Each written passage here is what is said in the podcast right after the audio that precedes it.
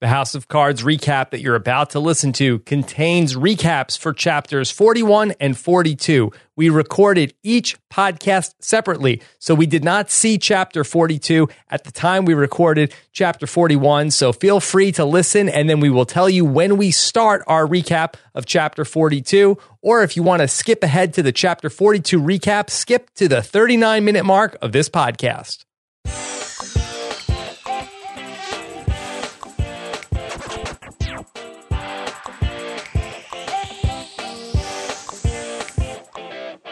House of Cards, Season four, Episode two, Chapter forty-one is over, but we are just getting started here on the House of Cards post-show recap. And now, here are the two guys who have run away from home, up in a tree. I'm Rob Sesterner. Here is the great Zach Brooks. I am the mother, Rob. Yes. I'm the mother. I'm the mother. Misa. Yeah, don't forget. Do not forget. So we have a lot to get through as we are talking about the State of the Union episode here on the House of Cards post-show recap. How's the State of the Union of this podcast? Strong, strong. Good. Good. And let me tell you how strong that this is going to be the first of two episodes back-to-back that you're going to hear in one podcast episode. We are going to be doing episode or chapter forty-one and forty-two, but we have not watched chapter forty-two yet. We are going to talk all the way through chapter forty-one, and then we will tell you, and we will start officially chapter forty-two. It's just all going to be here in one podcast, because little bit of inside baseball that we are going to do both of these podcasts in the next couple of hours. So rather than stop down to post one, we're just going to put them up together, and then you guys can tell us in the comments whether you like this or do not like this idea at all. Yeah, I'm excited to uh, double down with you, Rob. Okay, we're going to double down. Yeah, that's right. So very exciting. Of course, we want to remind you, if you would like to subscribe to the House of Cards post-show recap, if you haven't done so already, go to postshowrecaps.com slash HOC iTunes.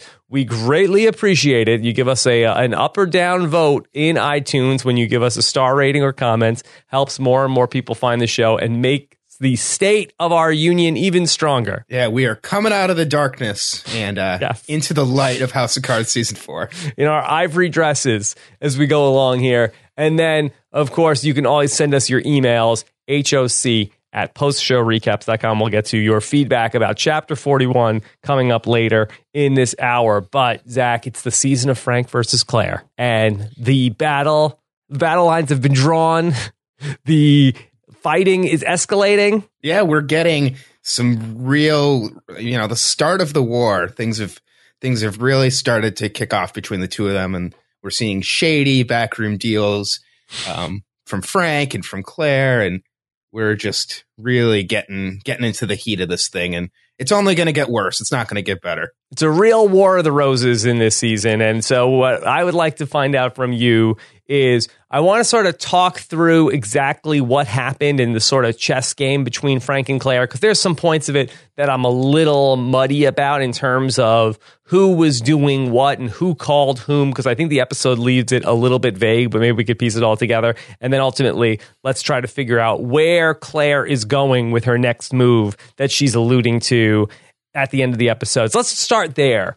What is Claire doing now that the thirtieth is off the table? So where is Claire going for the two thousand sixteen election cycle? I mean, there's only so many places to go, right? She could go to Congress. She'd go to the Senate. Mm-hmm. Um, she'd go to the she'd go to the federal, um, the federal districts or the state. I don't think she would go to state senate or state house, though.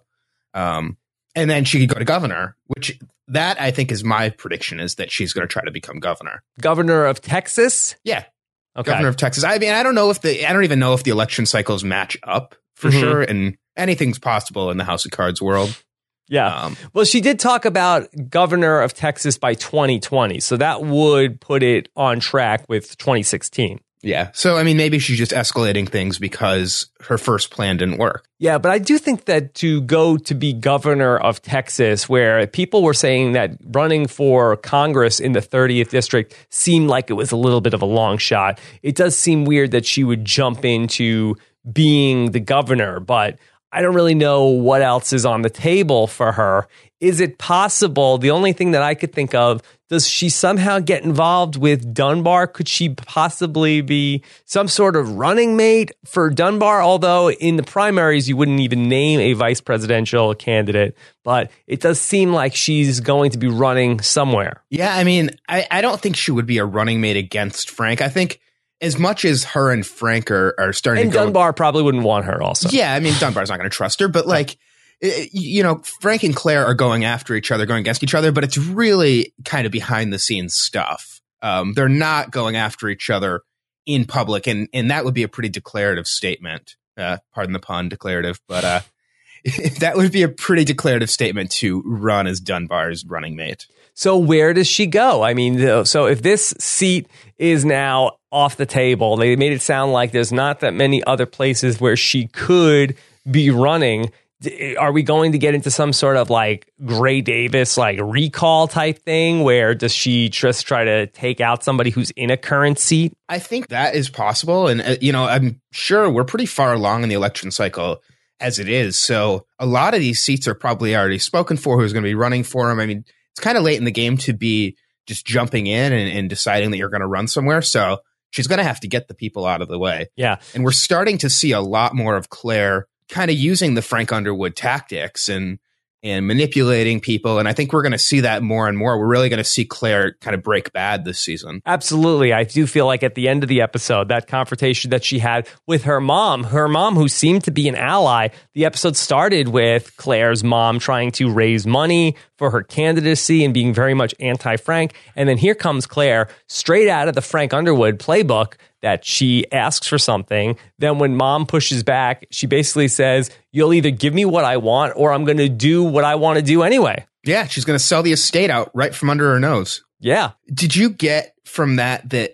you know, with this estate sale thing, are we going to see Claire do something to her mother if her mother won't cooperate? I don't know if she's going to do something to her. I don't know. Like, are we thinking like something nefarious to her mom? I feel like that would be an extremely dark place for Claire to go. Forget the black dress and the ivory dress. This would be beyond any of that. I, I just have the feeling that somebody is going to, I don't think that Claire's mom is going to die from the cancer. Um, watching this, I just feel like we're heading to a place where something bad is going to happen to Claire's mom, and somebody, either Frank or Claire, Um, is going to be responsible for the death of Claire's mother. Yeah, do not stand in the way of an Underwood when they want something. And really, if Claire's mom was out of the picture, that would really make things a lot easier for her. One, she would have access to all of the family's money. Two, she wouldn't have to be seen as sort of like a caretaker to her mom. She could be out campaigning and nobody's going to say like, hey, isn't your mom sick at home? Aren't you here to be with your mom?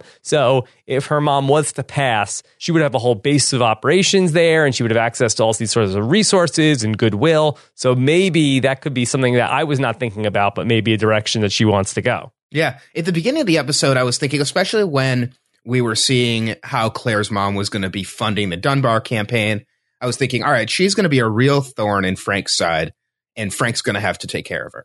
Yeah. And then by the end of the episode, I was like, no, it's going to be Claire who takes care of her, because Claire wants this money and her mother's in the way. I do think that maybe there are some parallels to the parable of Walter Wryson from Gaffney, who went and climbed up a tree. And then Frank told him to come on down, Walter, come on down. And he would not. And so what did Frank do? He went and he got an axe and he started shaking that tree and he started cutting that tree down. Is that not the same as what Claire Underwood is threatening to do to her mom? Get out that axe and I'll cut this tree down. You'll be knocked out of the tree if you don't get down on your own. Yeah, cut down the treehouse. Yeah. I mean, it's that, and, and we can dive into that scene. Um, you know, that I really, really like that scene where Frank's making the sandwich and telling the story uh, and breaks the fourth wall for the first time this season. So let's talk about that, because Zach, I know you are an expert in many things, especially sandwiches. What'd you think of P B and J for Frank as a post-State of the Union snack? I don't think that's where I would go. I think I'd go with something with a little bit of meat on it and some mustard. Mm-hmm. But, uh, you know, I mean, you can't go wrong with peanut butter and jelly. It's it's easy. You, you have the two sides that are coming together. You have your peanut butter. Maybe that's Frank, and your jelly. Maybe that's Claire. and just put it together and make a nice sandwich, because it's better together than it is on its own. And so Frank Underwood breaks the fourth wall for the first time this season and tells us this whole story about Walter Wryson, that young man from Gaffney. So as a scene was fantastic, right? Great Kevin Spacey just chewing the scenery and uh, giving a great performance there. Yeah, and he he does it in his, like, sing-songy voice that he's trying to convince us. You know, who knows that this story is even true? Um, and, you know, Frank is just telling us all about it. And, and it's also, it's got a nice parallel to George Washington's uh, story about chopping down the cherry tree. Oh, interesting. Yeah, that was what I was thinking about during that.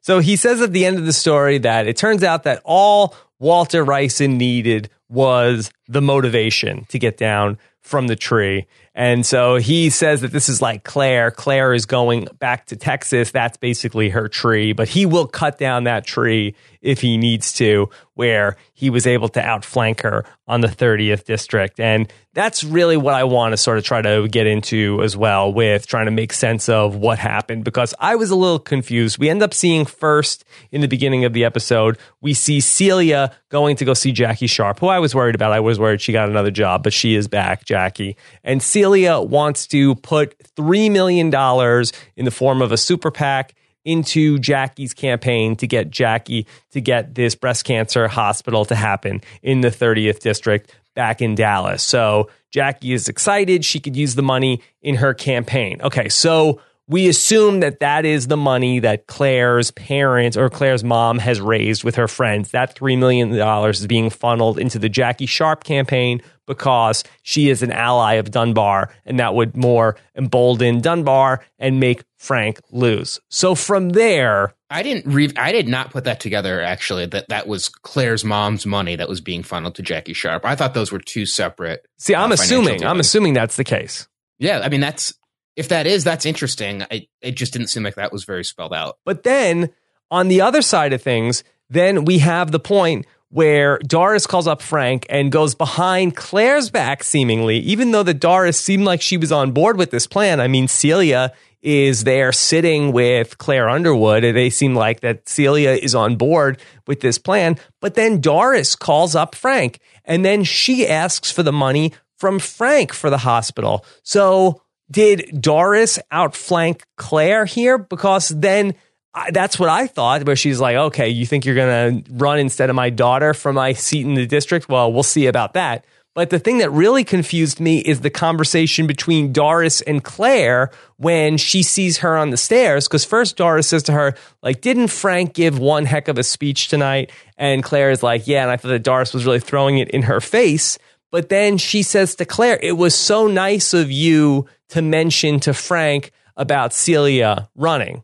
So that's where I'm really confused about why did she go to Frank, and then Frank was the person that threw in the part about Celia running. I just don't understand. What was the disconnect between Doris and Claire? Yeah, I mean, the whole thing was, you know, it was really hard to follow, I felt like. And, and I'm hoping that in the next couple episodes we get some more into what actually happened. Um, what I really took away from it is that Doris is more of a hardball player than we expected. Sure. Um, I think Doris had just as much backroom meetings and, and shadiness going on um, that we didn't even realize, you know, because she just seems like this sweet old lady that's been in Congress forever. And um, she's she's pretty cutthroat. Yeah, and she wanted Tyson. Yeah, she she wanted her breast cancer clinic built, and she wanted Celia to take the seat and was going to do whatever she needed. And Um, I think Frank somehow got this information and figured out about the clinic, found out that she was trying to get it built, found out that this was Claire's leverage to get the seat. And he figured, you know, the State of the Union is the perfect time to really throw Claire under the bus and announce this, um, that he was going to support uh, the breast cancer clinic. But I think that the part about Celia, I don't think that was from Doris, because Doris thanked Claire. She says, thank you for getting the president to mention Celia in his remarks. So she didn't say that, like, oh, I guess that the president thought Celia would be better than you. She doesn't say, like, anything, like, catty towards her about the Celia thing. She's almost like, well, that didn't come from me. That must have come from you. So I don't know then what was her incentive for calling Frank in the first place instead of just going through this Jackie Sharp route that they were doing at the beginning of the episode. So I don't know what changed for Doris, basically. Do we know that Doris actually called him? Yes, because he answers the phone and is like, uh, oh, hello, Congress, uh, Congresswoman, or uh, that he addresses her. And then we see her in his office. He tells Doug, make room for one more at the State of the Union. And then they're talking about, like, he says to her, you played this so well. And then the guy asks, oh, well, how did she play it? And he says, well, that'll be our little secret. Uh, but it's a secret from us. yeah, We yeah. don't know.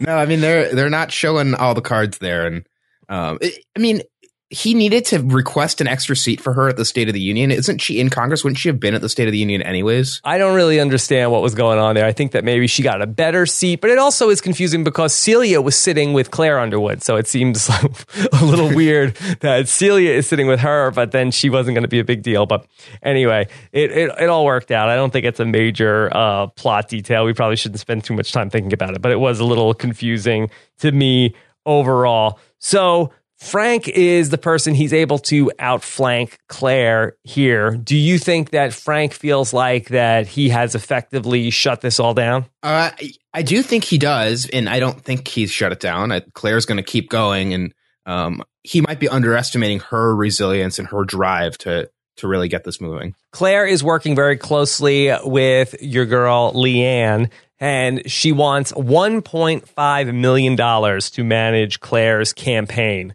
Boy, that sounds very pricey. Yeah, that's a nice salary. Yeah, I would. Uh, I would. I would love to have a million and a half dollars to um, to work with Claire Underwood. work right. with Claire Underwood, get her elected somewhere. Yeah, whatever, wherever we'll get her. You know, Alaska or South Dakota. You know, somewhere that's doesn't even matter. It's a tall order, but apparently Nev is worth the money because she has a big reputation. Even Remy knows about what's going on. And of course, Remy and Jackie are back with their romance. And I was very excited to see Jackie, but I have to say, I did not like that scene with Remy and Jackie in the hotel room. Yeah, I mean, all I was thinking about during that scene was like, man, we were wrong again on another podcast. The last podcast we said, oh no, probably no Remy this season. You know, we might see Jackie Sharp. Uh, we won't see Petrov. No, you're wrong, wrong, wrong. No, these Remy and Jackie scenes, it's like this like grocery store romance novel type stuff where they're having like a real conversation and then they have it ending with Jackie saying to Remy, no, I want to taste you first. Jeez Louise, Jackie. Fifty Shades of Remy. Fifty Shades of Remy. And I love Jackie Sharp. I just don't like that they're taking her in this uh, very tawdry direction. I mean, their whole their whole thing is they're just kind of on again, off again. They're like, you know, like the Jim and Pam of, of House of Cards, I feel I like. I get it. Uh, Jackie and Remy have, uh, you know, hot love life, but please. I mean, what did you think about the fact that Jackie is getting her uh, tattoo removed? Yeah, what do you make of that? Because I felt like that that was something that was very strong when they first established her character. I think that her in her first episode, I want to say it was the second episode of season two when they really established her as a character. And then they sort of brought in this thing about her character that she would be a person who she would do terrible things, but sort of like as a penance, or not do terrible things, but she had a conscience and sort of to make penance for these things that she she was doing where she screwed over the guy. I forget what his relationship was, that she had been like a mentor to her. Then she was getting like a tattoo and she didn't want anything to sort of numb the pain. Now she's getting those tattoos removed. Do you think it's that she's more comfortable with these things, that she doesn't need to have this sort of penance on her body of like, this is what I have, this is the price I'm paying for doing these lousy things to people? Yeah, I mean, I think we've seen her kind of lose some of that innocence that she came in with, where she I'll would, say after she, some of these scenes with Remy. Yeah, exactly. I mean, instead of the pain, she gets the pleasure of Remy. Whoa. Um, yeah. Uh, but I think that we're seeing, you know, we're seeing the tattoos being removed is really symbolic of she's more willing to play hardball, to do these shady backroom dealings that she has to do and not feel so bad about it, not feel like she has to punish herself for this stuff. Now, does Frank know about Jackie Sharp and Remy's relationship? That was something I couldn't remember as I was watching this episode. Uh, I think I'm pretty sure he does. I think he mentioned it to Remy when they were in the church mm-hmm. uh, last season. And so I know he, he knew about it, but they were they were on and off throughout last season because she had the other guy that she was dating um, in last season, the guy with the two kids. Well, she was married to that guy. Yeah, married to him even more. Dated, she w- did more than date him. Yeah. So I don't know what's going on. We never really got, and that was only like two weeks ago that she was in the debates in Iowa, and uh, or I mean, it's probably a few months have passed, but she was in the debates where Frank Underwood says her like, uh, "What about your kids, Jackie?" So it hasn't been that long in the time for the show, even though it's been a year for us. So why was it such a big deal that Leanne was able to put a photographer on the street and photograph Jackie Sharp and Remy coming out of the same hotel? And then she throws it in Remy's face where he says that your fingerprints are all over this Claire Underwood thing. And he says, and she says to him, well, your fingerprints are all over Jackie Sharp. And that was like a sick burn. And he was like really affected by that. Yeah. I mean, he, uh, it's like, don't bring my, don't bring my personal life in here. Let me, you know, let me have my, my stuff going on. Well, why? He's retired. I mean, who cares if it came out that he's seeing Jackie Sharp? What would be the big deal? Um, I think maybe it would be bad for her career, uh, especially when, when her, you know, you just talked about in the debate that the kids were brought up and, and her personal life has been brought into this. You just kind of want to keep things clean. I guess so. That doesn't want to be seen. I guess, is she still married? Is that part of the problem? Yeah, they haven't established. I was trying to remember if they established that, that she had ended that relationship, and I don't remember that happening last season. Yeah, there seemed to be going to some great lengths to be leaving the hotel room separately. Why not leave the hotel like five minutes apart? You have to walk out at the exact same time, one out of the front, one out of the back. Like, just walk out a couple minutes away from each other. I guess so. You could be working there and helping Remy and Jackie have their trysts undetected. Yeah, yeah, exactly. Like, you know, there might be a guy across the street with a camera. You yeah. never know. You never know. So we'll see ultimately what's going to happen uh, with that. It was the return of Petrov as well. Boy, Petrov is really flying off the handle. We talked about in the debriefing, or they talked about how that Petrov is like whacking all these people who are working against him. And we find the story of Millikan. Millikan. And I think he, it's Millikan. Millikan. He is somebody who is seeking asylum here in the United States. Frank says, send it back to Petrov. But then Petrov is loco, and he is saying that he's accusing Frank Underwood of trying to overthrow the Russian government. Yeah, I mean, he is uh, he's very paranoid that Frank is is up to no good with him. And and Frank really isn't. Frank, you know, just wants to stand up for this guy's decency. Yeah. And, and give him a fair trial and, and have him treated like a human. I don't know if that's necessarily what Frank wants. I think that Frank just doesn't want the Russian economy to topple. We see Frank when he's just with his advisors. He's like, send him back to Petrov. He tried to slay the dragon and he couldn't do it. So screw him. But then they say, well, that's kind of going to be bad because then uh, the Russian economy is going to go in the toilet if that really happens. Like, oh, fine. So is the Russian economy going to go in the toilet no matter what if they send Millikan back, or only if they send Millikan back and he gets an unfair trial? I think it's going to go back into the toilet if he gets a does not get a trial. I think if he mm-hmm. just gets executed, where it looks like that Petrov is just like whacking anybody that's speaking out against him, there's going to be no sort of business left in Russia. Yeah. And meanwhile, Petrov is jacking up oil prices. yeah. Yeah. He's a desperate man. He's grasping at straws. Yeah. He's just he's he's a little unhinged. yeah. And it's just like one of those things where it's almost like Petrov has been up on like some sort of like uh, six day like cocaine bender where he's like not even like making sense when Frank calls him up. It's like, oh, no, Petrov, listen to reason. He's like, no, no, screw you. Screw yeah. you, Frank. yeah, I mean, I did really like that it's it's nighttime when Frank calls him and morning, um, morning in Russia. I thought that was like kind of a cool uh, juxtaposition. Yeah, seeing that. Okay. Uh, so you feel like that there is some metaphor there? Uh, I don't know. I mean, you know, I'm always on the whole light and dark thing, and we see light and dark a lot in House of Cards. We saw it a lot in this episode. And um, so Frank's calling in, in the nighttime when it's dark, and it's daytime when Petrov answers. Maybe that's light, but it might be grasping at straws. Well, I do feel like that the metaphor is normally when it's morning for a country, that it's the beginning of greatness, that you have the famous like Ronald Reagan speech about how it's morning in America. So I feel like if that was the metaphor, I feel like that if it was morning in Russia, it would be the beginning of their rise to power, and sort of the sun would be setting on the American power. Yeah. And I mean, maybe that, that's the case. That, maybe that's that what they're saying. Be. I, I don't feel like executing people and jacking up oil prices is the way to uh, to rise as a country, but I'm also not a world leader, so yeah. Maybe I'm wrong. There was a very literal, though, example of your famous dark and light theory on House of Cards, where Claire has a long debate with her mom about the white dress versus the black dress. And no, it was not the white and gold dress versus the black and blue dress. This was a ivory dress versus the darker dress. Claire's mom says, do not wear the ivory dress. You have to wear the dark dress. Yeah, and, and she says the ivory dress brings out your worst features. Yet, so. Claire, we see her at the State of the Union. She's wearing the ivory dress. What happened? What gives? She's wearing the ivory dress. And not only that, she's the only person who's wearing a white, who's wearing anything light at the State of the Union. So everybody else is wearing dark colors around her. What does that mean? Is it that Claire does the opposite of what her mom tells her to do? Is it that Claire Underwood is going to make the ivory dress work for her? Is she going to be the only person who's able to don the white dress and make it work? I think that makes sense. I think it's also, yeah, she's rebelling against her mother, uh, but still kind of doing what Frank wants. She wears the earrings that Frank had sent her. Um, so she's still being cooperative with Frank, and, and maybe she wants to be the, you know, the white knight to these people and, and appear that she's, she's good and virtuous, even if she's really not right now.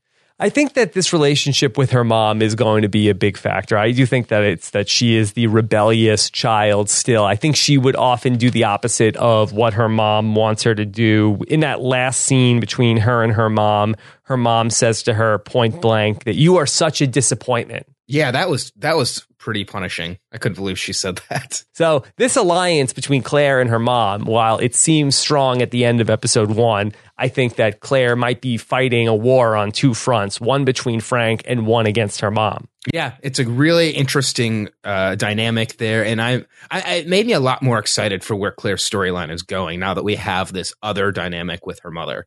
Zach, at the end of the episode, we see Claire outside of the ranch, outside of the ha- property, smoking her cigarette. She was doing it inside the house earlier, and her mom had talked about how go down to the stables when you do that. What did you make of that, that they ended the episode on that shot? It, it, I mean, it was a strange spot to end it. I thought both episodes have had kind of a strange ending. Um, but it's, I think in, in the house, her mother said, you can smoke it in here if you want. You don't have to go outside uh, like you used to when you were younger to hide it from your father. Yeah. And, and during that scene, also, Claire's mother says, you got away with murder, which mm. I think is a very choice, uh, choice words there. Yeah. Did you find more in, in Claire smoking outside by the stables? No, I really don't know what to make of it. Yeah. Anything else from this episode? Or you want to jump into some of this feedback? Uh, yeah, I, I think that like overall, I, I just really liked this episode. It was it was slower, but it really did a good job of setting up, continuing to set up where we're going. I think, you know, we might have a couple of these setup episodes, and then I think we're really going to hit the ground running with a couple of these, um, some of these big, you know, jaw-dropping moments. Yeah, and I do like these episodes of House of Cards that are all about one thing that sort of all take place during one night, whether it's sort of like Petrov coming to the White House or the State of the Union or the debate. I like it when there is one big event that's going on. I did think that it was cool that everybody was sort of watching the State of the Union, but I thought it was a little implausible. One, you know, we're watching the State of the Union on C-SPAN at a bar. Uh, that there are taxi drivers listening to the State of the Union on the radio as they're driving around. I feel like look. That's actually a pretty accurate. Uh, when oh. I, you know, when the State of the Union is going on, the bars. I, I live on Capitol Hill, and the bars on Capitol Hill have big watch parties. And you know, like I tried to go to a bar during the State of the Union to watch a basketball game, and we couldn't get a T V anywhere at this bar because everybody's watching the State of the Union. All right. That is so. Why you are our Washington, D C insider. Yeah. Okay. Uh, one other thing that I really that I really liked in this episode was the meeting between Frank and Claire with, um, I don't know if she was a mediator, but she kind of sat in between them, um, and they were talking about the State of the Union and the plan for the State of the Union. Um, it was like a divorce proceeding. Yeah. It, it really, I mean, they're on two separate sides, and you know, she's in there, they're talking about what they're going to give up and, and what the plan is and how the, how the limos are going to work, uh, and where she's going to sit for the State of the Union. So That was a really, really good scene. Yeah, great call. That I think that woman is just sort of like the person that's choreographing the entrances for the mm-hmm. State of the Union, but it really was with the two of them on each side of the table, the way it was shot, the way that they were acting, it really was like it was a divorce lawyer. At first, I was like, what are they doing? Is this a, is this a divorce proceeding? But no, it's just sort of like, okay, this is you're going to come in at this point. And then it seemed like that they both couldn't wait to get out of there quick. Yeah, it was it was really good. Okay, let's take some of our questions here. H O C at Post Show Recaps. Again, put the chapter title in the subject so that we can know at what point to read it and we don't inadvertently get spoiled on anything you are asking. Okay, why don't we start with Brian Hickey, who says, hey guys, glad to have the H O C podcast back. It's the reason why I watch the show. So Remy is back, it turns out, and I wanted to know if you guys think that he will end up hurting or helping Frank. I'm fuzzy on how their relationship was left. So in season three, at the end of, I think it was episode eleven, it might have been episode eleven or twelve. It was eleven, I believe. And that it was a scene where Remy came into the Oval Office and Frank was chatting it up with Freddie. And then uh, for, like Frank walked away and uh, Freddie just started talking to Remy. Like uh, he's like, oh, good, you're here. Now I don't have to talk to him anymore. And so it was sort of like a weird moment between the two of them where it was almost like Remy was saying, hold on, am I just like, uh, you know, Frank's guy? Am I on the same level as Freddie here? And it was after that he turned in his pin to Seth. So I don't think that he hates Frank, but he did not feel like he was a valuable part of Frank's team. Yeah, and I think they've always kind of had a contentious relationship between the two of them. Um, going back all the way to the first season when they were kind of against each other, and then he came on board, and and you know he was working with Tusk, and he was working with Frank. So um, Remy Remy flips sides a lot, just like just like a lot of the other characters on this show. Yeah, so we will see. So not necessarily clear where Remy stands in all this. Okay, William writes in and wants to know, is the show trolling us, or are we still focused on black and white and Claire meaning something? Her mother wore black, the daughter wore white for the State of the Union. Yeah, I mean, we're definitely still on the black and white thing. I've noticed it a lot. Um, if you notice, two, two, two areas where I've noticed it. One is Leanne always wears a mixture of black and white. Ooh. She, she'll wear like a black skirt with a white top, or or like, you know, there'll be like parts of her top that are white and parts that are black. So, you know, she's she's kind of a mix of this, whether black and white is good and evil, or Claire and Frank. I mean, you know, whatever kind of two sides of the coin you want to take on that. Yeah. Uh, we're definitely still getting that. I also thought it was interesting. There's a point where Claire's mom is lying to her that she is getting some sort of, I think maybe chemotherapy, where she is getting at least some sort of medical procedure done that is related to her cancer. And uh, she tells Claire that she is getting a pedicure. I noticed that as well. What do you think that is? Do you think that her mom doesn't want Claire to worry about her, or her mom doesn't want Claire to see her as weak as she actually is? I think it's a combination of both. I think she doesn't want to be seen as weak and as, as poor as she's doing. She wears the she wears the hat, or she wears the wig to really not reveal, you know, how much she's struggling. And um, so I think I think it's partially that. I also wonder if she doesn't want Claire to feel like she needs to be there, because she wants Claire to be out pursuing this this life that, that Claire's trying to get. I could see it. I could see it both ways. The great Johnny DeSilvera wants to know, what do you think will happen with the info Claire has on Jackie and Remy's fling? I think she's going to blackmail Jackie into endorsing her for whatever office she eventually runs for this season. Yeah, I think that's probably a really good call. I could see that happening. Well, either that or or blackmailing Jackie into, you know, could they do something together? Could they what, run together? Why don't we tie it all together? What if she is able to force Jackie out of her seat?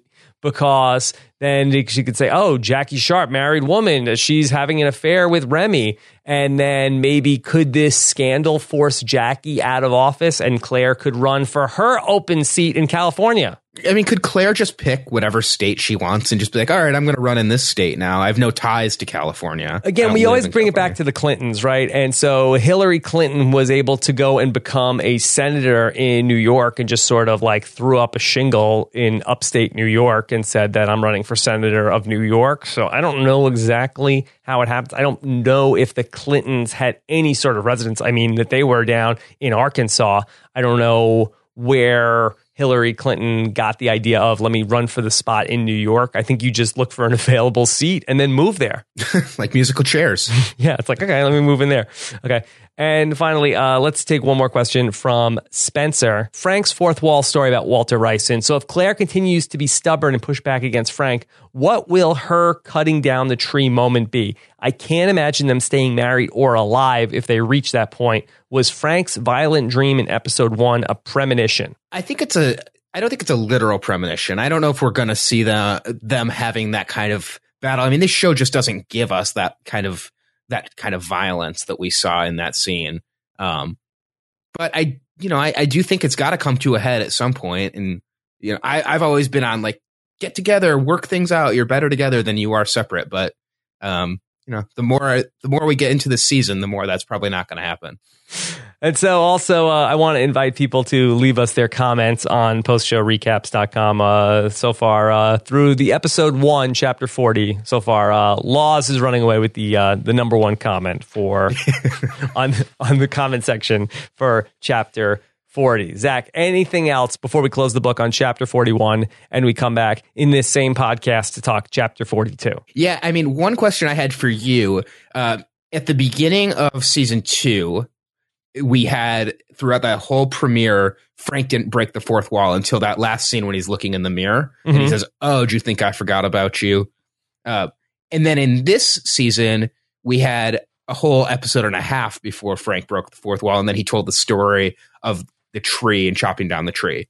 Which did you prefer, uh, for him choosing to break the fourth wall? Which which uh, fourth wall breaking moment did you like better? Oh, the season two premiere. I think it might be up there in one of the best episodes of House of Cards of all time, because you had the whole thing with Zoe and the train and how he killed her, and you just started season two with such a bang. And then just the way that he turns to the camera and has the F U cufflinks and he knocks on the table, that's just such a amazing way to start a season. I remember being so pumped up after we watched this, as opposed to the last two seasons where the first couple episodes have been more of a slower burn to get us going. That was just right out of the gate, bam, first episode. So I, I literally love, bam, literally. Uh, I love that season two premiere. Yeah, that's that's really good. And I think that set kind of a standard where you expect the first episode of House of Cards to have that, you know, that holy shit moment that you have at the end of, um, you know, usually the, the episode before the season finale in a lot of shows. Um, but we, we didn't get it this season. And I, I feel like people were like, oh, the first episode's kind of boring. Not that much happened, but Uh, we're doing a really good job setting the table. The table is set, Zach. What is the hashtag for chapter forty-one? Uh, the only one I have written down is fifty Shades of Remy. Do you have anything else? Remy. Is that F I F T Y or the number? Uh, let's go with the number. There's only limited characters on Twitter. Okay, there you go. fifty Shades of Remy for chapter forty-one. The very tasty Remy. Yeah, uh, allegedly. I, I wouldn't know. All right. All right. Uh, Zach, great job once again. You could follow the great Zach Brooks on Twitter. He is at Brooks Z A. I am at Rob Sesterner. Make sure you subscribe to the H O C podcast feed. Go to postshowrecaps.com slash HOC iTunes. We are going to break.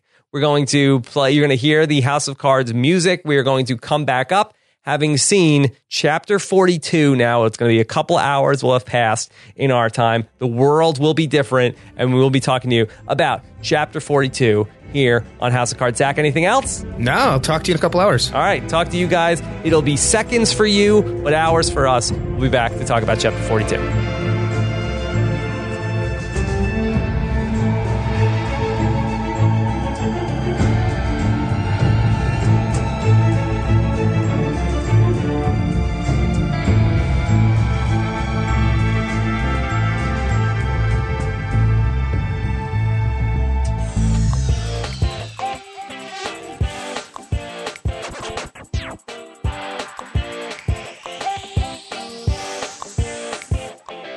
House of Cards chapter forty-two is over, but we are just getting started here on the House of Cards post-show recap on post show recaps dot com. And now here are the two guys who are ready to do whatever it takes. I'm Rob Sesterner. Here's Zach Brooks. Oh my God. Rob, will you run with me? Yes. Yes. Let's go we for will, a run together. Let's go for a run. And then let's also run uh, on a ticket together. Yeah, well, we'll run and lead the country while we're running a marathon together. Oh, my goodness. This marathon of House of Cards, actually. Wow. All works together. Underwood, Underwood ticket. Remember in, I was at the first episode recap of the season that we talked about, like, well, what's Claire going to do? Does she want to be like Dunbar's running mate? And we're like, ah, she can't be a vice president. Uh, nobody would, Dunbar would never have her. But here she is. We just think like Frank. We know, you know, she's, she's never held a political office. Yeah. She doesn't deserve it. Yes. Okay. So, so much to talk about. I think this was the high point of the three episodes so far. All three have been really good. I think this was the best. Yeah. I, I really like this episode. Uh, directed by Robin Wright, too. Yeah, she does a good job. Yeah, I don't know if she's done any other ones this season, but all of her episodes in the past have been pretty good. Yeah, she did. I think this is the first time. I do look for it on the beginning, and this was the first time out for her in season four. And it was an episode with really a little bit of a twist ending.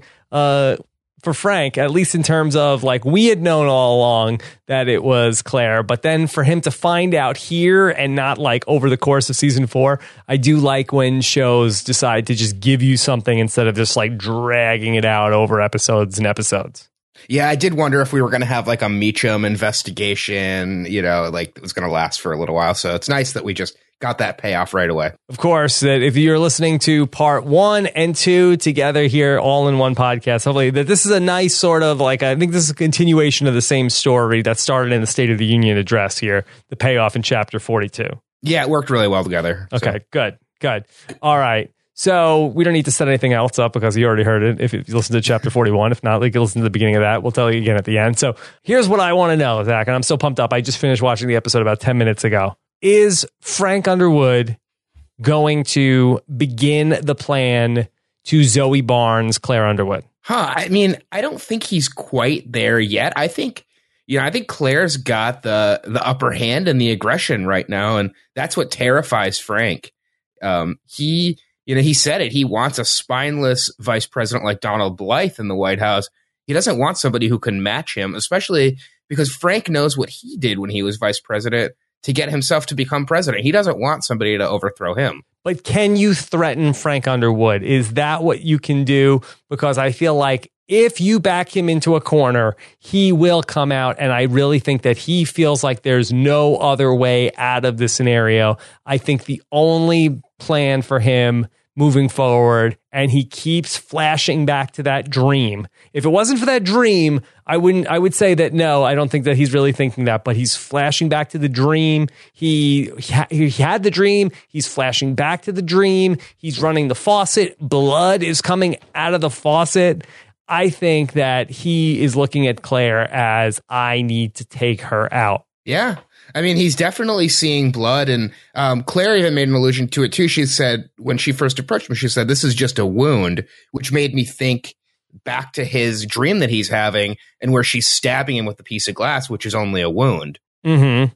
This so, could see- be a just complete knockdown, drag-out fight that happens here for this presidency. Yeah. Because what are his alternatives? What I mean, lay lay it out. And you talked about like, okay, give me the pros and the cons. If he gives her what she wants, he feels like he will lose, that he will be looked at as a laughingstock, the first president. I mean, could you imagine if Obama came out in twenty twelve and it's like, uh, okay, my running mate is going to be Michelle. She's been doing a great job. And uh, people would say, uh, you know, what, you know, what, what, what's this guy on? And I think the same would be true for Frank Underwood, especially after I know that she's popular, Claire Underwood. But still. Yeah, I mean, I think Frank could spin it. He's he's talked very highly about Claire in public and the State of the Union he just did. I don't think this would be the end of the world. Uh, I think he could still win with her by his side. I just think he doesn't want that threat and, and, and somebody who could overpower him in mm. that role. Yeah. I don't know. Did you like the uh, the metaphor that we've seen in pre- in previous seasons of House of Cards of Frank and Claire literally running together out on the streets of Washington, D C, uh, and now she wants to run with him to the White House. Yeah, they've been longtime running mates. Yeah, I mean, they, that, that was like the first thing that came to my, my head. And, you know, th- this is a political race. Um, it's interesting. Yeah. Uh, so. I don't know. I didn't even think of that because yeah, you're a wonder, runner. That's how you're thinking. I, yeah, it's on my mind today. I, uh, I, I wonder if this has been the plan all the way from the beginning. Hmm. Wow. I don't know. I don't know how far back that they go. They maybe at some point, maybe in some D V D commentary, we can find out. Although if the show's on Netflix, I don't know if they put it out on D V D. So maybe we'll never know. We'll have to look for the interview with uh, with the creators of the show. Um, yeah, you know, it, it'll be interesting too to see where does the fourth season end up, because we did have that whole theory about the House of Cards and being fifty-two episodes, and that's the number of cards in the deck. And, and we're obviously not going to get that because we're going to get a fifth season at least, but. Um, I do wonder if the four seasons are going to be some, some sort of circle. I'm not sure. So we'll see ultimately uh, what happens there. But I feel like for Frank, he has to look at, he doesn't think he can do it with her. And to do it without her, she's basically saying, I'll ruin you. I'll ruin you. You won't win if you don't do this. So this is a complete blackmail scenario. And I just have to feel like that anytime any character has ever threatened Frank Underwood, it has not gone well for them. Yeah, no, that's that's very true. But this isn't just any character. This isn't just any character. But anytime a character has put Frank Underwood into a box and given him an ultimatum, he always figures out a way out of it. Yeah, I think that we'll, you know, we're going to see it going back and forth between them. I do wonder if it's going to be the whole season is like this between them, or is Claire really going to take one of these one of these shots, like the shot that she takes with the, the glass to his side. How can he ever trust her again? Yeah, I don't, I mean, I don't think he can. I think she's, she's shown some of her cards now. Now, do you feel like that for Frank, was it too late in the episode for him to figure out that it was Claire? I mean, assuming that there's only one copy of this picture, I don't know who else might have it, but it, he knows it's in the safety deposit box. He knows that she's acting strange. She's acting like nothing's wrong. He says to us that he doesn't trust what's going on here, that they're thick as thieves, and he feels like that something is up. That's what he's worried about. She's acting normal. I mean, why was it all the way until the end of the episode that he doesn't have proof positive? You know, I'm, I'm not quite sure. You would think because he... He heard that the description of the woman who was at the safety deposit box was Leanne, and he it seemed like he was putting that together. And even when Claire was telling him her plan that she wants to be his running mate, like I figured it out pretty quickly. That's what she was going to. And it took him a really long time to realize that's what she was saying. And, and Frank's a smart guy. You would think that he would pick up on that pretty quickly. So I don't know if that was an act for her or if he really did not realize what was going on until that late into the game. So maybe he just didn't want to believe it. Maybe there's another copy of the picture, possibly, in terms of being able to uh, get it out. Now, why did they need to involve Orrin Chase in this? Now, uh, going back to, I did not remember this off the top of my head, but I said, I wonder if this guy has been in the mix before. Apparently that he was in the season one Gaffney episode. Do you remember anything about Orrin Chase? Uh, I don't remember anything about him, but I was going to say that in season one, episode three was back in Gaffney also. He's another Gaffney politician. I just don't know why they needed to get him involved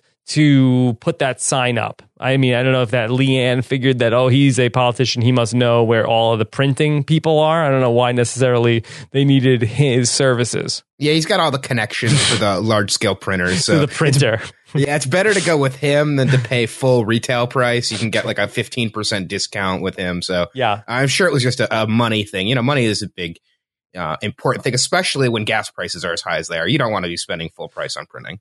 Well, this is a weird episode because in terms of being in touch with modern day times in the real twenty sixteen and not in touch with real times in, in modern day twenty sixteen. Now, let's start with the gas prices, which really House of Cards probably picked the worst possible time to do this storyline of seven dollars gas, because right now gas is at like a, what, ten-year low? Yeah, I mean, I don't have a car, so I have no idea what gas prices are, um, but I'll, I'll t- trust your word on that. Yeah, right now, uh, gas prices right are right about uh, where they were uh, about eight or nine years ago. I mean, really, like, gas prices have really just, the, the bottom has dropped out of gas prices right now, so it's really not the right time for this gas storyline of gas going up to six or seven dollars a gallon. But this K K K story, boy, this is pretty timely considering everything that came out last weekend with Donald Trump, and then that Donald Trump did not, in the interview that he did, Uh, I believe it was with C N N, where he was asked to uh, disavow the endorsement of David Duke and the Ku Klux Klan, and Donald Trump was very reticent to do that in an interview. He has since come out and disavowed David Duke and the Ku Klux Klan, but some of his political opponents were jumping very quick on that. So a uh, huge week for the K K K. Yeah, they're just all over the uh, the media. Media um, saturation. Yeah, definitely. Not, and we're not even including the billboard that they got in this episode. Yeah, those billboards aren't cheap unless you know uh, unless you know Mister Chase. Yeah, nobody asked Frank Underwood to publicly disavow the K K K in this episode. No, were you surprised that he just owned it? He was like, "Yep, this is my." You know, I, I my first thought was be like, "Yeah, it's Photoshop. That's not him." Yeah, well, he did own it, but I was thinking like, "Oh, this story must be a lie." But it turns out that this happened to be a true story that Frank Underwood was telling. Yeah, I mean, Frank's stories of his past are all just like so story majestic, and like they just he just tells like the story about the the kid up in the tree, and this one about his father. Like nothing in my life has been that exciting like Frank is uh, telling his stories. Yeah, I thought that he was really just going to come out and say, like, yeah, my dad was in the K K K, but I'm not my dad, and I hate my dad, and I peed on his grave a couple of years ago, so that I have nothing to do with my father. Yeah, yeah, his father seems like a real uh, real scumbag. Yeah, but if this Frank was the one time he was a good guy, when he did whatever he could for his family. If if the one time that you're a good guy is taking a picture with the K K K, um, why do they have to take a picture? I mean, like, I don't I don't understand why that, you know. I think that they blackmail you and they, they get you to go there and then they say, okay, all right, take a picture. And that's like, now, okay, all right, now we're going to show everybody this picture. Unless, unless you come back to every meeting, we're going to start leaking this photo. Like, ah. But okay, here's a copy for you. I really just, just came here this. so I could get a bank loan. I thought they some. I was told I had it here on good authority that if you want to get a bank loan in this town, you have to come to a Klan meeting. No, no, uh, you heard wrong. Step on over to the K K K photo booth before you leave. Yeah, we'll be distributing copies of this to everybody. Yeah. Don't let anybody see it, though. You know, the future. Keep this keep this locked up in a lockbox. In a lockbox. So for Frank, we'll have to see uh, where we end up going from here. What about politically? Let's forget about the stuff with Claire Underwood. Can he bounce back from the South Carolina? I mean, if we're going to look at the delegate count, okay, so I think that Frank Underwood finds himself after a couple of rounds of this, uh, similar to the position that Ted Cruz was in, I think, coming out of the three first three primaries where he won Iowa. And then he lost in New Hampshire and South Carolina. Yeah, I think that Frank's going to be able to bounce back. But Frank did bring up a point that I hadn't thought of, is that it's got to be really bad to lose your home state in these primaries. Yeah, it's bad. And there's a lot of talk of that in this election in terms of where they were talking about, you know, if Ted Cruz didn't win Texas, he should get out of the race. And some people say if Marco Rubio can't win Florida, he should get out of the race. And Governor Kasich is saying that if I don't win Ohio, I'll get out of the race. So I think it's a big, I think it's a bigger deal though in real life than in your, because there's so many different candidates vying uh, for these delegates, as opposed to here. It's embarrassing, but it's not a huge numerical problem. Yeah, it's just some egg on your face, I guess. Some egg on your face for Frank Underwood. So yeah. uh, we'll have to see uh, where we go from there. And as the Ohio primary is going to be sneaking up, and Lucas gets uh, back into the story. So. Also of note with Frank and Claire is this other storyline that's happening with the now uh, Civil War reenactor photo showing up. Now, that doesn't seem that scandal. I mean, maybe coming on the heels of Underwood twenty sixteen, but I mean, can't that easily be explained that he was at a Civil War reenactment? Yeah, I didn't really love that. I think that, you know, they could have found something better to write as that story, but it just doesn't seem problematic at all. It's like, yeah, he was he was with a, a reenactor, and, you know, like, I don't know. It's like being like, oh, you watched, you know, some movie that has racism in it. Yeah, you watch the movie. You're not endorsing it. So I think that that was a little bit of a stretch that he hangs out with the Civil War reenactors. Yeah, maybe Frank just needs to get Snapchat, and then this would all go away after ten seconds. These photos would disappear. I mean, yeah. Maybe if it was like a picture of like Frank sort of like with the, uh, you know, wrapped up in the Confederate flag or something like that. I mean, he took a picture with a guy at a Civil War reenactment. who was yeah. say, who was playing the part of one of Frank's relatives. Now, if you're going to say, oh, well, his ancestors fought for the South. Yeah, I mean, I guess, but that, so this is the Civil War reenactment from a few seasons ago where we had the whole episode devoted to it in season yeah, two. Yeah, season two. Wow, it all comes back around. They're really bringing back a lot of stuff. Like, I felt like in season three, they didn't bring back a ton of things, and they were whole, like, we didn't see the whole Lucas storyline at all in season three, but really in season four, pulling out all the stops, bringing back all the old characters. It's interesting, too, because in season one of of House of Cards, episode three, that was the episode where Frank goes back to Gaffney. And I think, I wonder if in season two, episode three was when he takes the picture with the Confederate soldier. I don't know if it was that early on. I think it was sort of like in the middle, because we had gotten into all of the stuff that was going on with China. And we had like uh, Doug having meetings with the guy who was, I forget his name, that that was the big problem from Zhang. China. Yeah, Zhang uh, in that. So I don't think it was quite that early that we went to Gaffney in the Civil War reenactment in season two. Okay. So... Well. All right. Close. And now for Frank, he has a bit of a problem here now uh, with the black voters. We'll see if this goes to beyond just South Carolina, or if this is going to be a theme uh, throughout the rest of the election. And so uh, another story to watch for. You don't really hear any bad press about Dunbar come out ever. No, she's clean. She's record. Just kind of like, you don't hear good things, you don't hear bad things. She's just kind of there. She's just kind of there. She's like move, moving along.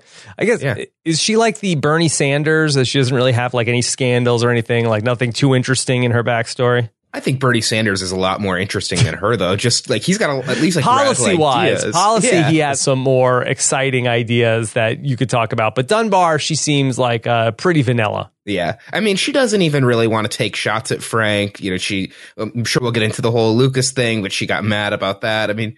She just doesn't seem like she wants to play ball that much. And uh, I think she was a lot more interesting last year. This year, she's just kind of there. Well, let's talk about her with the Lucas thing. And poor Lucas, who has a worse life than Lucas? Oh, man. I, I, I mean, there's there's probably people with a worse life, but uh, not many. You know, on this show, Lucas is pretty low on the totem pole. Yeah. He's really just been crapped on ever since he was back in the friend zone with Zoe Barnes, and then he finally gets with her, but then she gets murdered, and then he tries to avenge her, and then he ends up taking the rap and going to, you know, federal prison, and he's locked up with God knows who, and then he finally gets out, and he doesn't even have internet at his house, and he has to work at the car wash, and then to get just to borrow somebody's car, he has to perform sexual favors on some guy who's going to rat him out, and then ultimately he gets Gets his big chance, and then Dunbar's like, get away from me. Yeah, I mean, uh, it, it definitely made me think twice about renting a car and sitting in the back seat, because uh, now we know what goes on in those rental cars. But Lucas has a problem with trusting the wrong people. Mm-hmm. If you look at the people he's worked with, Gavin and, you know, these these guys in prison, and now this guy at the car dealership, uh, you know, quit trusting these shady people that are going to screw you over. Yeah. Or just screw you. So we see Lucas, he finally gets his face-to-face with Dunbar, and she just sort of like blows him off, and she's like, wow, I can't believe you got me in the room with him. But then we see by the end of the episode, she's like thinking about like, uh, maybe this Goodwin guy is up to something. Maybe we need him. Yeah, she started thinking about that and then was immediately interrupted by Seth sending her the picture. Mm-hmm. Um, and then so that that kind of backburnered. So I wonder if that's not going to come back into play for a couple episodes until... She she realizes she needs that that one haymaker punch and gets back in touch with Lucas. But how could they really get this to stick on Frank Underwood? I mean, is she going to come out or have through some sort of person that's endorsing her come out and say like uh, Lucas Goodwin served time in a federal penitentiary because he was getting close to uncovering that Frank Underwood murdered his girlfriend? I mean, maybe we need Netflix to make a Making a Murderer series about uh, Frank Underwood. I mean, does Dunbar just have the pull to be able to get to those text message records? Yeah, I think that she she knows people. All right, so maybe that's ultimately where we're going to go. But isn't aren't they just going to kill Lucas anyway at that point? Yeah, Lucas isn't making out of the season. I like, mean, we didn't know he was in the season during our preseason depth draft, so uh, there was no way for either of us to pick him. But I, I'm sure going back, if we could redraft, one of us would probably take him. Kind of seems like a zero-sum game for Lucas, because at the point that he gets his whole conspiracy theory out in the news, isn't he going to be instantly whacked? Yeah. I mean, I, I don't really know what his long-term plan is, but right now he's working at a car wash with no internet, um, and living a living a pretty boring life. So it's kind of like, well, might as well go out, you know, in a blaze of glory. Boy, how about Frank bringing out Doris and Celia on the campaign trail for him to campaign in South Carolina? Yeah, he's really trying to connect uh, with the voters in South Carolina. I, at first, I thought he was in Texas. I was surprised that they were actually in South Carolina. Yeah, um, singing some gospel music. It was pretty catchy. I don't know. To me, this was just kind of random. I know that Doris got mentioned in the State of the Union address, but is Doris that much of a national figure? And I guess that maybe she might be, for a congressperson, so I guess well-known and uh, a friend of Frank Underwood. That's fine. I would get it if it was Doris that was out there doing some sort of a stump speech for Frank. But Ce- who is Celia? Celia is nobody. Celia the- is the daughter of the congresswoman. Like, she's giving a big speech. Like, Frank Underwood is the president of the United States. And I understand that it's an African-American church, but Celia is uh, is such a nobody. Well, she's the heir to the throne. The so maybe heir you to got the, that. The thirtieth district in Dallas. It's an important district. He's the president. Like... I, I don't know. I didn't get that when Celia, who isn't even an elected official, is going to be giving like the keynote to set up Frank Underwood. Now you sound like Frank Underwood saying people who aren't elected officials can't take uh, roles, important roles that help Frank Underwood. I mean, I feel like if the pastor from that church would have just introduced Frank Underwood, it would have been the same effect. I don't know why you need to involve Celia and Doris in this. Yeah, I don't know. I mean, I think... They're just uh, they're important characters in this in this season, and they want to get them involved there. I guess, I guess. so. I guess I'll give you Doris. I'll give you Doris, but don't don't tell me Celia is uh, is a big deal, because she's not even like. Uh, I mean, Claire Underwood was going to just completely bogart her shot to even run for, and nobody was going to care. Yeah, I don't know. Maybe uh, he was he was impressed by her speaking ability and wanted her to. her to come out and introduce him. I guess so. Let's talk about Seth also. What the heck is Seth doing? Oh, Seth. Arrow is pointing down on Seth. Yeah, he, I, I would think that he would be pointing up in the death draft, and I think that he is pointing down in terms of, and Doug is on to him. You know, he's oh, not yeah. even fooling Doug a little bit. Seth kind of sucks, too. Like, he's just like... I used to like him. Yeah, he's just a bland character. I don't know. Maybe he'll do something exciting, but um, he's not doing a good job of being a... kind of an undercover, whatever you want to call him, I'll undercover you, spy. The upside for Seth, I think, is coming when he works for Dunbar. I think that when he switches sides, then I think that he'll be like another familiar face on the Dunbar side of things. Yeah, and you're right. He's definitely that's definitely going to happen. He's definitely going over there, and then he's going to be maybe that the woman that was trying to get him, maybe she's going to be out. Seemed like yeah. Dunbar was pretty pissed at her.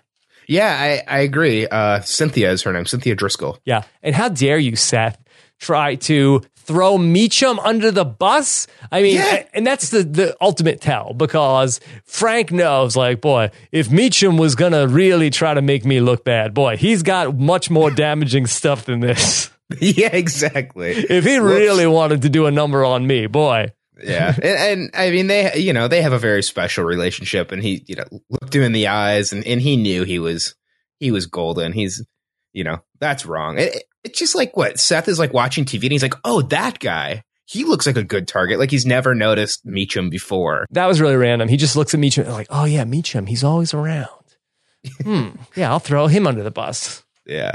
Like th- yeah. that was a real stretch, real stretch, Seth. And if you only knew, if you only knew. Yeah, it's it's kind of like whoever smelt it, dealt it. It's like it's like Seth. If you're going to do these things, that's fine, but don't start like throwing accusations around. Just act like you don't, you have no idea how's it happening. I have no, I have no clue. At that point, Seth should just tell Frank Underwood, uh, I think it's Doug, to be honest. I think it's Doug. Yeah. It, I, you know, he could just start naming, he could just start naming all kinds of people. Donald Blythe. Why not say Donald Blythe? Yeah. I think it's Kathy. Yeah. I think it was Kathy. Petrov. It was Petrov. And so Petrov, we also find out he's really responsible for all of this oil price gouging uh, that's going on. Frank is saying, let's try to empower the people that are trying to take Petrov out. Where do you think this is going? Yeah, I am not sure what we're going to do. So Poland wants to help with this situation. Um, we need, you know, Frank says we need to respond to strength with strength. And, and during this point, he has that he has that vision of fighting Claire. Um, so, you know, he's he's in a fighting mood. He really he really wants to to take down Petrov, or try to. So um, I'm sure we're going to see more on this. We're we're really setting up the the Russia storyline for this season. More Petrov is coming, so that'll be exciting. Yeah, excited for that. We have in this in this episode, we have the water that turns to blood, and then we have oil. So we have oil, water, and blood. And I just wonder if there's any if there's any tie-in between all of those. Yeah, I don't know if there's any sort of tie-in with that. What was the A B C show? Money and Oil, or was it Oil and bl- Oil and Water? Yeah, I have no idea. Sounds right. Maybe oil and water don't mix. They do not mix.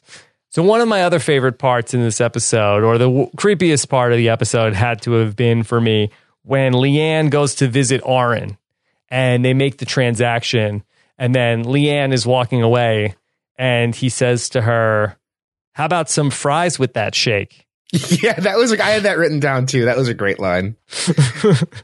Like, what is the right response to that? Where she's like, actually, uh, you know what? Uh, let's go. I would like some fries, Orrin. Yeah, I'll be right back. Let me yeah. run to McDonald's. So let's let's put this five hundred thousand dollars deal on hold so we can uh, go out for a, a roll in the hay with you, Orrin. Roll in the fries. Yeah. Does that ever work, that line? You want some fries with that shake? I don't know. I, I doubt it. Doubtful. Yeah, it never worked for me. Why you use that line? I mean, no, but if I had, I don't think it would ever work. And let us know if anybody's ever used that line and it's worked. So before we get to the questions, so let's just go back to Frank and Claire. And what do we see Frank doing? Zach, what what's Frank's decision ultimately going to be here? What is he going to tell her? I mean, he already told her no. He told her she's she doesn't deserve it. She doesn't know how to fight. Um, and she responds that she will be fighting for this.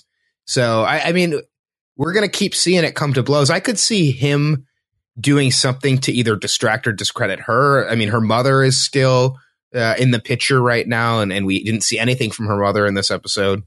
The thing is, I don't think he can hit her without it also looking bad for him. I, I just don't know what he he just wants her to be like a loyal servant to him and just do what he wants and not ask for more than Team what player. He thinks she deserves. Yeah. So, and I know I've always said that Claire could just wait, and then in a couple of years, once Frank's political career is done, they could focus on hers. But I kind of wonder if Frank even wants that. Would he would he be open to that? He says he would be, but I just think he wants to be the one in power. Uh, he doesn't. He always wants her a notch below him. But after you become president, what's left to do? I don't. There's there's things he could do. You know, diplomat, or you know.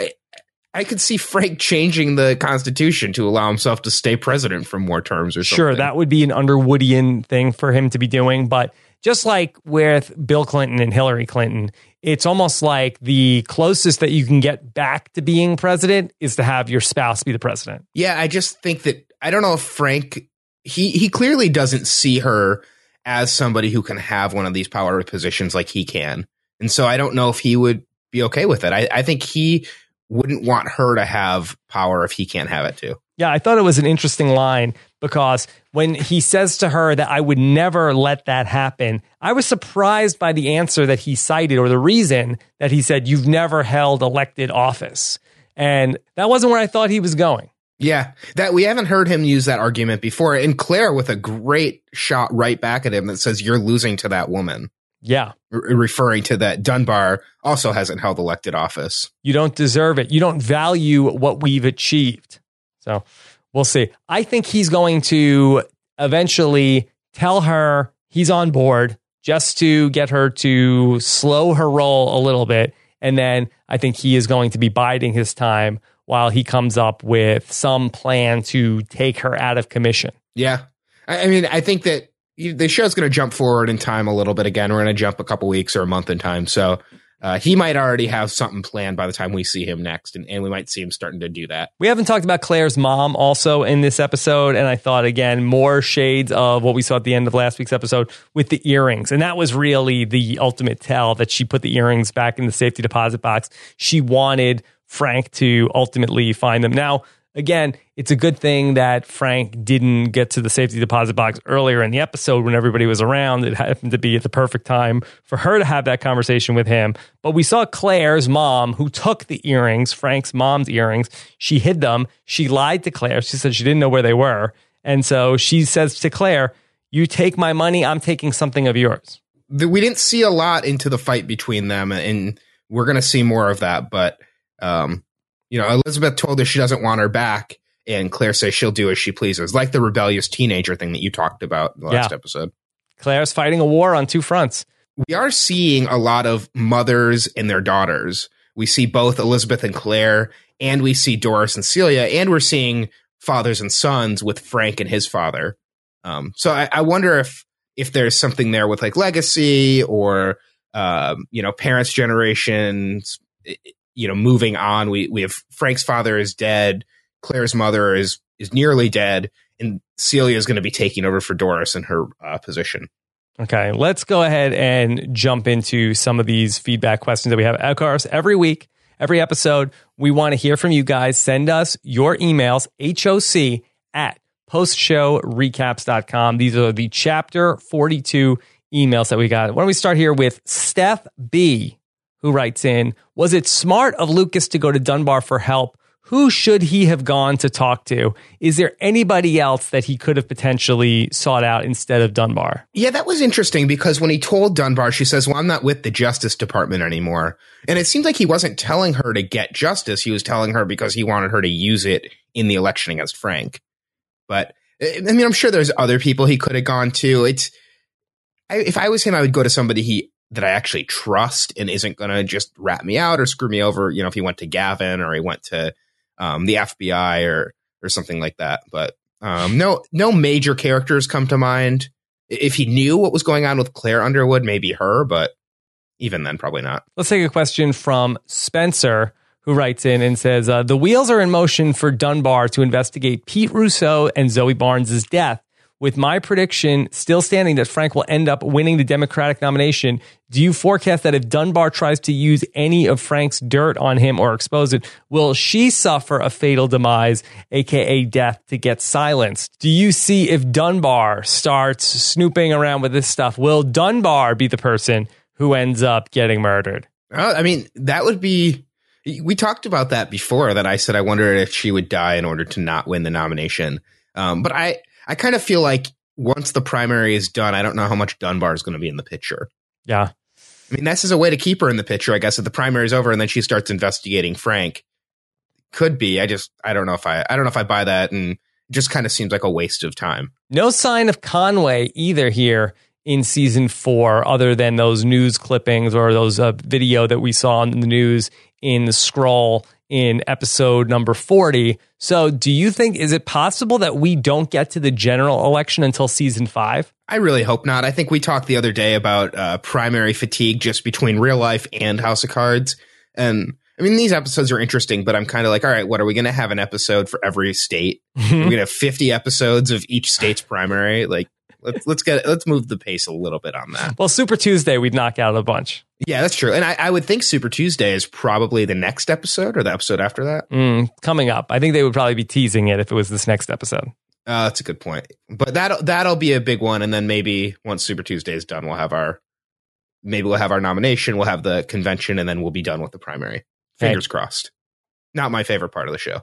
And then Johnny D. Silvera wants to know, What What is the significance of showing Frank rehearsing his church speech uh, and then along giving that same speech? So, Zach, you mentioned in the earlier podcast this season about there's a lot of sort of like uh, listening and preparing of the speeches. We've seen Frank do this a couple of times. I think in each of these episodes, we see him sort of working on a speech and then doing the speech. Any significance to that? I think it's an interesting way to do it, kind of artistically, because you you see the whole speech, but you see kind of two different versions of it as he's doing it. Um, I also think it's to draw attention to kind of that this is really theater. Um, I watched a really good YouTube video that um, was by by a YouTube channel called Wisecrack, and it was all about kind of the, the stuff that's in House of Cards from the previous seasons. And they talked a lot about political theater and how it's all just these actors kind of pretending to put on this show, and and this kind of this kind of pulls into that, where you see rehearsal uh, of a speech, and then you see the speech being given, and and everybody else is just kind of pawns that's watching the speech. Johnny D. Silvera also predicts Lucas is killed by episode six. You want the over or the under for Lucas here in season four? I think I would take the over on that, but I wouldn't be disappointed if the under hits. I would too. Yeah. I think Lucas is around for a while. He's the new Rachel. Yeah. He's the cockroach. That's what we've called him before. Yeah. But so far, I still say Lucas better than any version of Rachel. Yeah. No, he he is. I, I think he could be just, he could be a little bit more intelligent of a character. Like, he seems like he should be a smart guy. He's putting all this together, and um, he just doesn't make very smart decisions. No, he does not. One more crazy theory. Should Frank nominate Claire Underwood for the Supreme Court? Does she have any legal background? She was the head of a nonprofit. Well, I mean, she has as much experience as to be the vice president. No, I think she's more, uh, I think she is more experienced to be the vice president than she is to be on the Supreme Court. Well, they say vice president is really an easy job. Like, anybody could be the vice president. That's kind of what I was thinking. I was like, what is she really good? I mean, she was already, what was she last year? Like a, like a diplomat, or, you know, like, she already held a role that she wasn't qualified for, and she was fine. I mean, she wasn't good, but I'll say the one know. saving grace for Frank could be him coming around on this. If he does start to see, oh, I'm not going to win, and Claire is popular, and I would win if, like, I still think he doesn't see a way. It's not just the power thing. He also doesn't see how he would win with her as his running mate. But if he does sort of come around to that, like, if she becomes more powerful and more popular, then I think then maybe he could start to see it. Yeah. I mean, it's, it would really benefit him. I don't know. I, I think he's selfishly, just for his own ego, so against it, but it doesn't seem like the worst idea in the world. I guess not. It's not the worst idea in the world, but I don't know. I don't think that it's a great idea. Yeah. I mean, it's, you know, people like her. It's, it's, people seem to like Frank a lot. I like Jackie Sharp as the vice president. I could see that. I, I, Do we often see the president change their vice president after it's their first term? It's happened before, but it does not happen often. Yeah, I guess a lot of things that don't happen often happen in House of Cards in like a very small, uh, concentrated period of time. Yeah, although this is the year to really watch for the running mates that, you know, you never know who could be. I mean, there's a, a more than zero chance that Robin Wright could be somebody's running mate in two thousand sixteen. You mean in real life? Yes. Yeah. She'd be the right V P. Yeah. All the right. right choice. Okay. So we're going to be back on Monday night with episode number forty-three, chapter forty-three, that podcast. And uh, as of now, we are planning that to be a standalone show coming up on Monday night for you guys. So you should have that Tuesday morning in your podcast feed. Zach, do you have a hashtag for this episode? I mean, the, the fries with that shake was a pretty good moment. That was memorable. Yeah, and, and we had all the stuff with Lucas, too. That was pretty memorable, too. Was that the pickup line the guy gave to Lucas of like, hey, you want some fries with that shake, Lucas? You, you want some fries with that rental car? So what is it? Lucas shake? Luke, Lucas's shake. Lucas shake. Yeah. do, do the do the Lucas the Lucas shake? Isn't that a dance that was popular a couple no, years ago? No, it's a, that is never a popular dance. All right. So Lucas shake is the hashtag for chapter forty-two. Let us know in the comments if you hated that we put forty-one and forty-two together, or if you kind of liked it, if it was convenient in any way. We do appreciate the feedback. Let us know your comments on post show recaps dot com. Please do not give us any comments beyond chapter forty-two as well. Of course, uh, Zach and I will be back with chapter forty-three, the next podcast coming up Monday night into Tuesday uh, for you guys on the podcast feed. All right. Follow Zach Brooks on Twitter. He is at Brooks Z A. I am at Rob Sesterner. Uh, Zach, any final thoughts? I'm excited for, uh, you know, moving on to some some exciting episodes. I think that we've got the table set. We've had the, the first couple of shots by Frank and Claire. So um, we're going to start seeing some movement in this season, I have a feeling. All right. Table is set. We are ready to go. We do appreciate it when you leave us your comments or your reviews on iTunes. Go to postshowrecaps.com slash HOC iTunes or search for the House of Cards Post Show Recap in your favorite podcatcher. Have a good one, everybody. We'll talk again soon. Bye.